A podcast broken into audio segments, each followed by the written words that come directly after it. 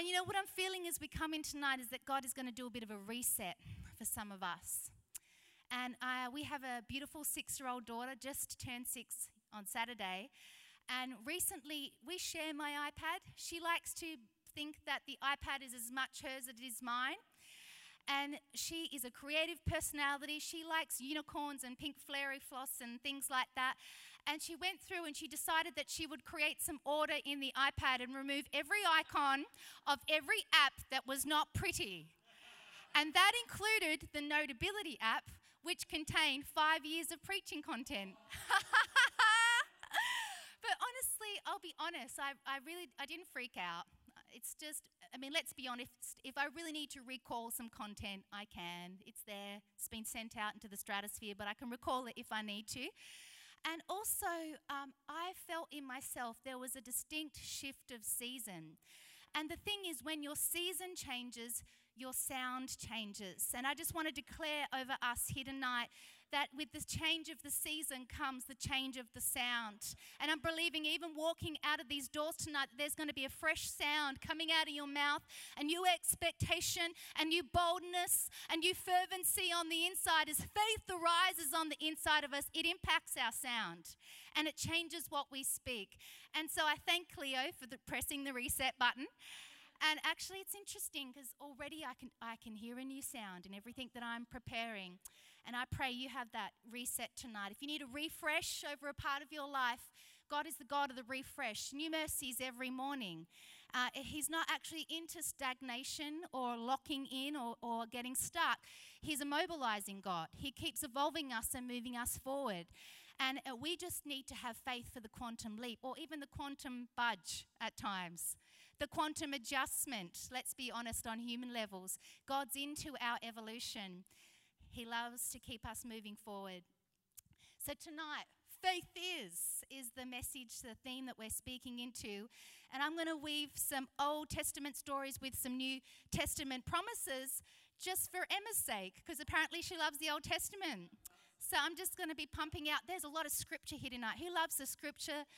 I'm a big believer that it strengthens the saints, and my first responsibility behind the pulpit is to bring strength to the saints. It's good if there's a little bit of entertainment on the side as well, a few Cleo stories here and there, but first and foremost, my responsibility is that you would walk out strengthened with greater clarity and more peace for you and your household. Amen?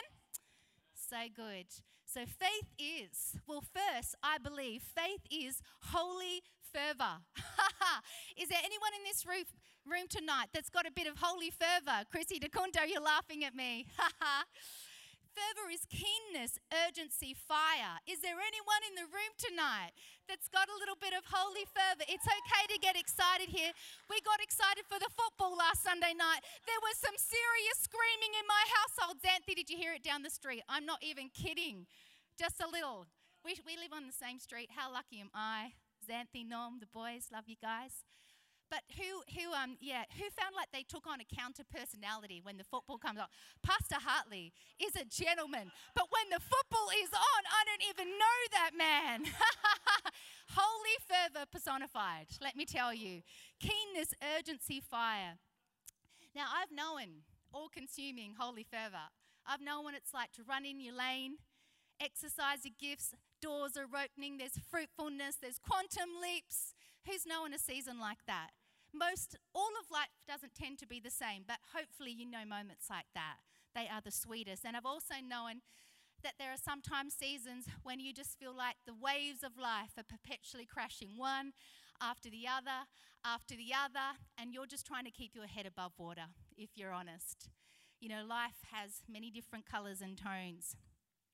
Sometimes faith is a steadfast anchor, steadying us in those waves. Other times, it's a propelling force, moving us out into new territory. Who knows we need both in different seasons? And we're built for both, we're called into both. You know, as, I'm speaking faith tonight, and I'm even speaking about holy fervor, I just want to make a side note and acknowledge that in vulnerable seasons, sometimes the faith message can feel a bit abrasive. If you do feel like you're under those pounding waves, I just want to make a kind preacher's note and acknowledge that because uh, sometimes it's hard to come up punching when you feel like you've been spashed a zillion times. So I just want to encourage you, even if that's you as you're sitting in your seat tonight, feeling a bit vulnerable, feeling a bit spent, um, just to open your heart. Let the antidote seep in, and that is God's word is the antidote. Let His Holy Spirit seep in, because my Jesus is merciful, and He too meets you tonight with mercy. And this is my scripture for you. Lamentations 3 22 to 23. It is because of the Lord's mercy and loving kindness that we are not consumed, because his tender compassions fail not. They are new every morning. Great and abundant is your stability and your faithfulness. Amen. So let me declare that over you tonight. This is what's amazing though in the wave smashing seasons. is that a thing? Is that a term? I'm going to pen that tonight. Wave smashing seasons, new one. Um, that when that's when our storehouse of faith really counts. And here's the thing is we can build a storehouse of faith when the sun is shining and we're taking the quantum leaps and we've got favor and we know his goodness. We store it then. His word goes into us and it's like a collection. It's like a compound effect that we can draw from when the waves are crashing. And it's, uh, it's amazing how rich and deep that well goes, that storehouse goes, that we can dip our cup in and be refreshed in the seasons that aren't so favorable. It's amazing. That storehouse is a real thing. That's when we remember to reference how good God is. We go back to the memory bank and we remember his goodness. And you know, honestly, it is hard to see straight when you're battling the waves, isn't it? Have you been in the surf lately? It's a special talent not to get dumped, isn't it? But that's when, rather than get caught up in all the external activity, we need to look inward at our inward conviction and remember His goodness. And that's what will sustain us. You know, I've really felt undergirded in this season with a faith that was conditioned in a prior season. And I think God is amazing like that. It's like He prepares over here what you're going to need over there. How faithful is He in the details of our lives? That He completely covers, He goes ahead of us along the way and He gets ready for us in the future what we're going to need. We don't even see what's coming sometimes, but He's so committed to us. He goes ahead down the way, He prepares it, He makes sure we're going to have the faith before that day comes so that we will not be snuffed out. That's the nature of our God. Why don't we thank Him here tonight? It's good just to remember, to honor, to thank Him. God's into conditioning. Many times we look at the superficial facts, the natural. We look a lot at the natural, it's our human default, and we neglect to see the compound effect of what God is refining in us. That's everlasting, that's priceless. The, the compound effect of the God work that He's doing on the inside of us. See, God works in the fine details the state of our soul, the development of resilience. And what's interesting about God, it's like He has a measuring stick over our lives. And it's like when you've met that quota that God says you need of patience or kindness or whatever it is that you need to have, then it's like the season changes. He just holds that measuring rod over your life, and when his, the quota is being met according to his view, then the season clock's over. Can anybody relate? The season shifts and we graduate. you know, for example, patience. You know, I think God's been working on patience in my life, my whole life. I'm pretty sure I came out of the womb impatient, ready for, you know, tomorrow, yesterday. and it's like as God refines that, as that comes to maturity in me, then the season changes and the next thing is released. But God's in the business of completion. He cares about our evolution. And James 1 4 says, But let endurance and steadfastness and patience have full play and do a thorough work, so that you may be people perfectly and fully developed with no defects, defects, lacking in nothing. Here's what I love about my God. He isn't just opening doors for us, He prepares us first so that we step through, we step through with dignity because He is a good, good Father. He doesn't push us out onto the end of the diving board in the big pool without us being prepared to do a good pin drop in. he doesn't expose us. He's not in the business of exposure. He makes us completely ready and then He goes with us as we take the leaps. This is the nature of our God. He cares about our dignity, so He makes us ready in the unseen. He does the deep soul tissue work in order to get us ready. Richard Green, a great leader, uh, has this philosophy around leadership. He says that there are four things that identify a leader, and there is one disqualifier, and that is lack of composure. And what that is, is that when the heat comes on, the pressure comes on, if you're to press on that small button, that little sore spot, that vulnerability, then who knows what could come out? Lack of composure.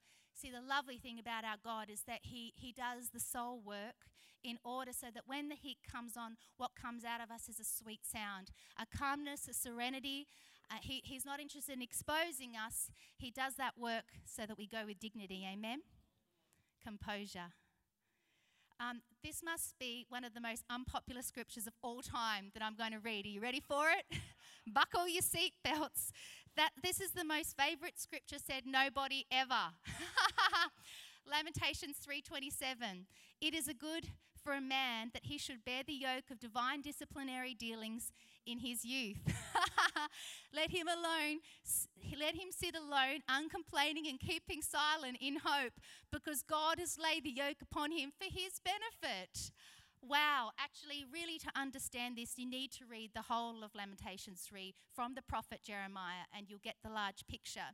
And it talks about the incredible endurance work that God did in partnership with Jeremiah, but he came, he came out nevertheless with a sweet spirit that worshipped and recognized the mercy of God, recognized the kindness of God, because he recognized, Jeremiah recognized that in order to be a great prophet that would represent God and call out the oracles of God, uh, he needed to have the yoke placed on him first. He needed the training, he needed the hand of God who loved him. It's for dignity's sake, it's about our composure. It's conditioning, it's not punishment. So, how's your holy fervor after that? I really want to ask tonight is there a flickering flame on the inside of you, or is there something ablaze? Is there a steady burn on the inside of you tonight? If there's a dullness, I'm declaring a rekindling in this atmosphere tonight. I believe that God's going to blow on that little flame and allow it to expand and go a little higher and a little wider and a little deeper and burn a little brighter tonight. Amen. So Hebrews 11:2 says, "For by faith, trust and holy fervor, born of faith, the men of old had divine testimony born to them and obtained a good report." You know, the men and women of old had divine testimony born to them that is a great outcome was conceived on the inside of them. They saw it, they felt it, they knew it, and they obtained a good report.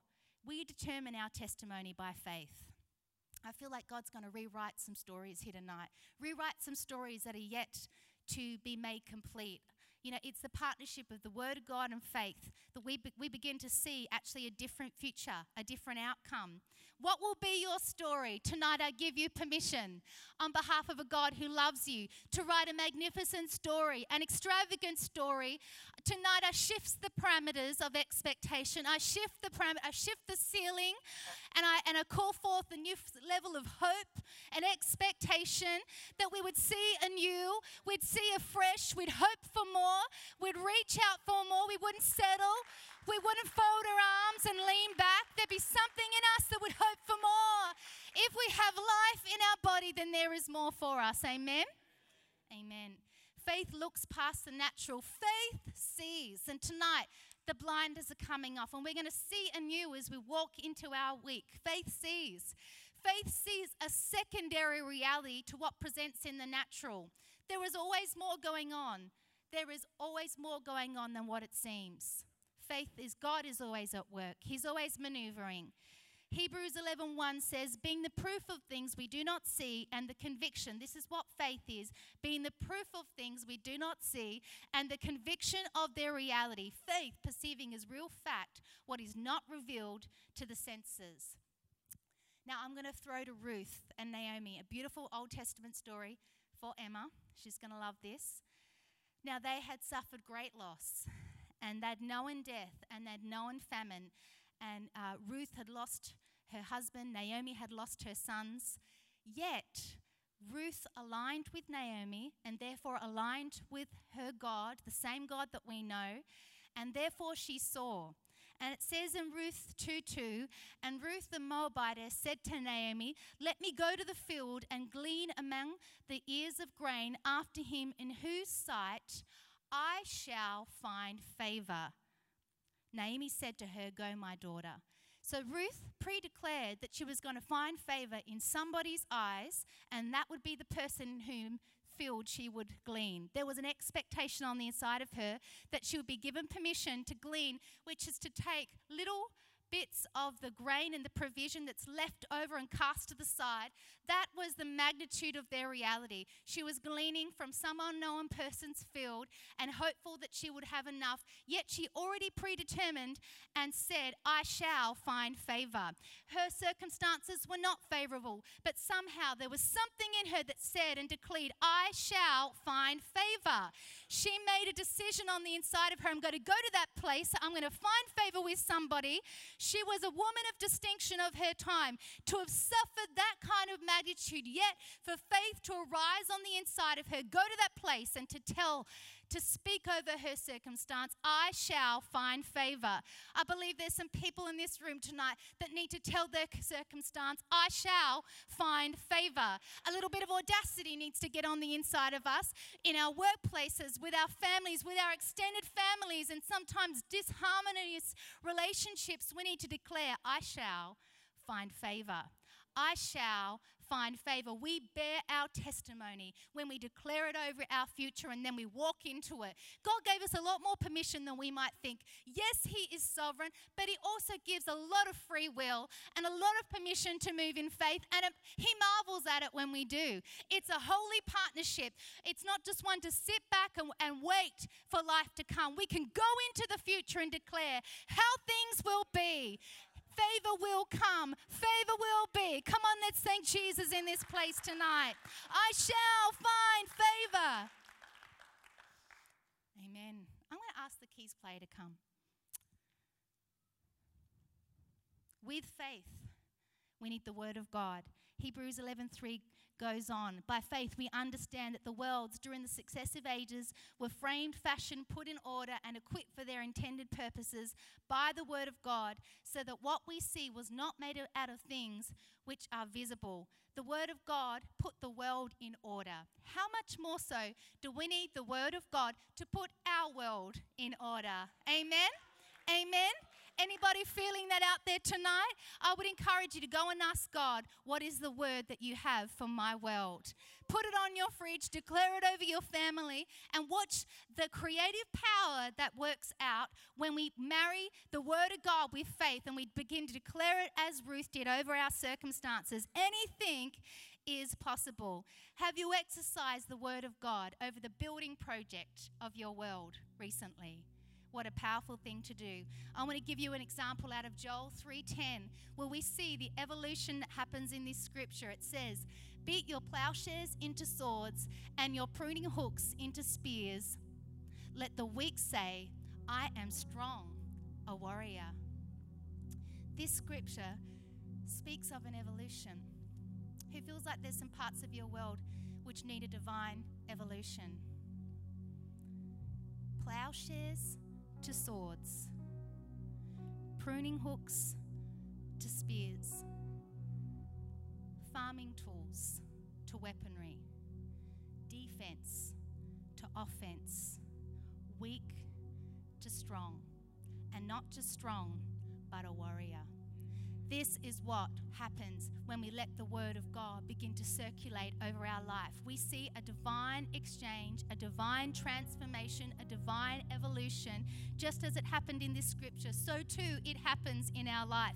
Maybe you need to see an evolution in some of the mandatory elements of your life. Maybe there's some areas of your life that just feel a bit more beige than they're meant to. Maybe you hope for more and you want to see those farming tools, those ordinary things that you look at with familiarity every day, actually evolve into something that's front footed and progressive and moving forward and taking ground the everyday things in your life can be ordained holy And we can see magnificent shifts and evolutions in those things. You know, there's some things in your world which are meant to take ground, to push back, to expand.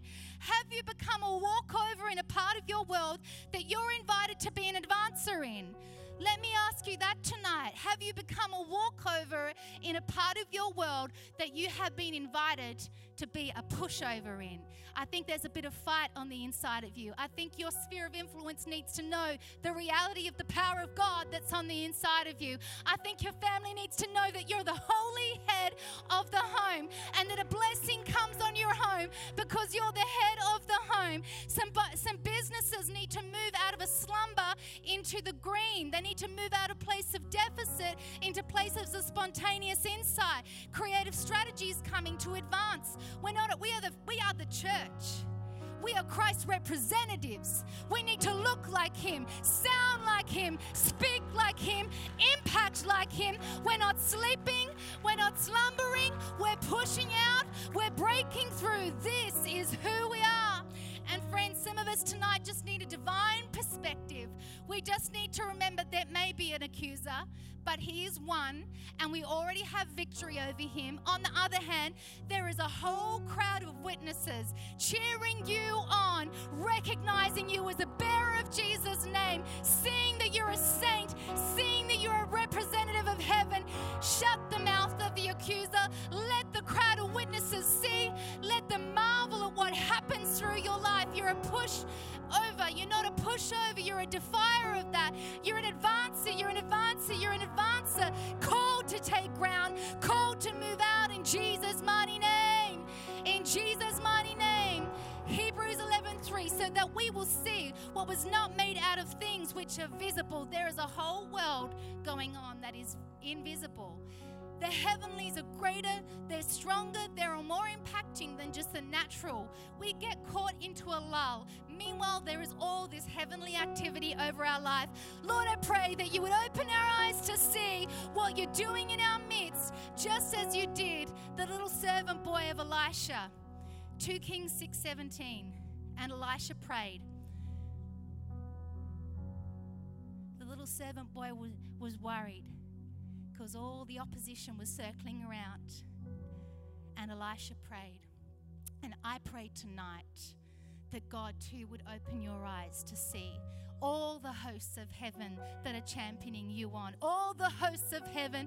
The bounty of heaven is available to us all.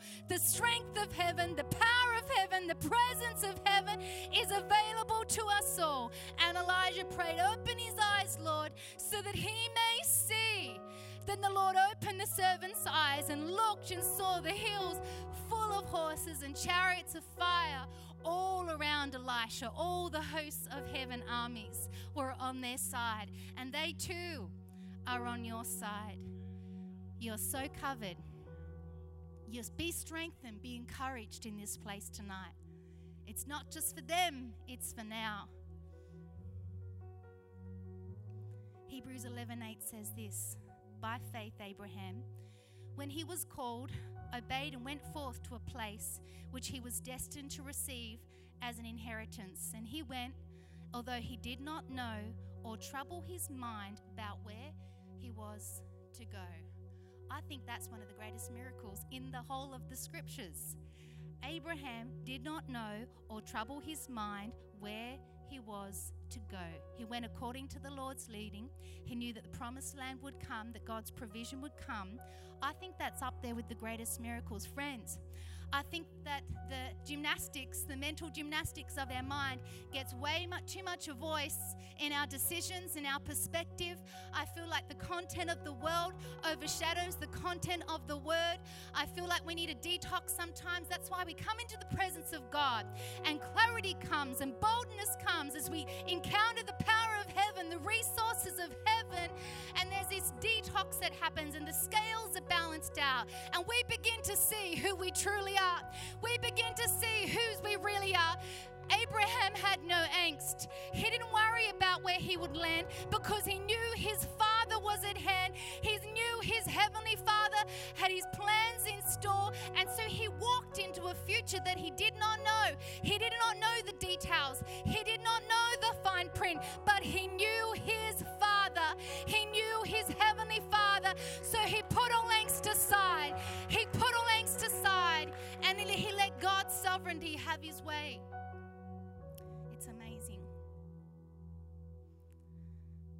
final story.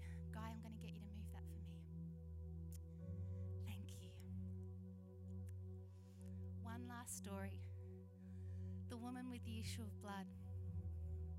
12 years bleeding. The doctors couldn't do a thing. Thick mass of people, crowded, hustling, dusty, hot day and she positions herself, eyes sharp, and she looks across the masses of people. There is but one focus in mind, and his name is Jesus. And when she sees him snaking through the crowd, she gets her game face on. She gets some resilience on the inside. She knows that if she can reach him, the 12 years of bleeding will be over. It will be done. And there was something on the inside of her positioned, steadfast, ready to receive, all distraction aside. Now, Jesus that day was on his way to heal another. So the faith switch had been flicked on the inside of him, and healing and power and the presence of God was coursing through his veins. He was already awakened to a miracle. He didn't necessarily see her there, he knew where he was going, but she saw him. And as he moved through the crowd, she reached through the legs, through the limbs, through the dust, through the opposition, through every doubt in her mind, and she grasped the hem of his garment. And as she grasped the hem of his garment, power surged through that piece of fabric right through her body.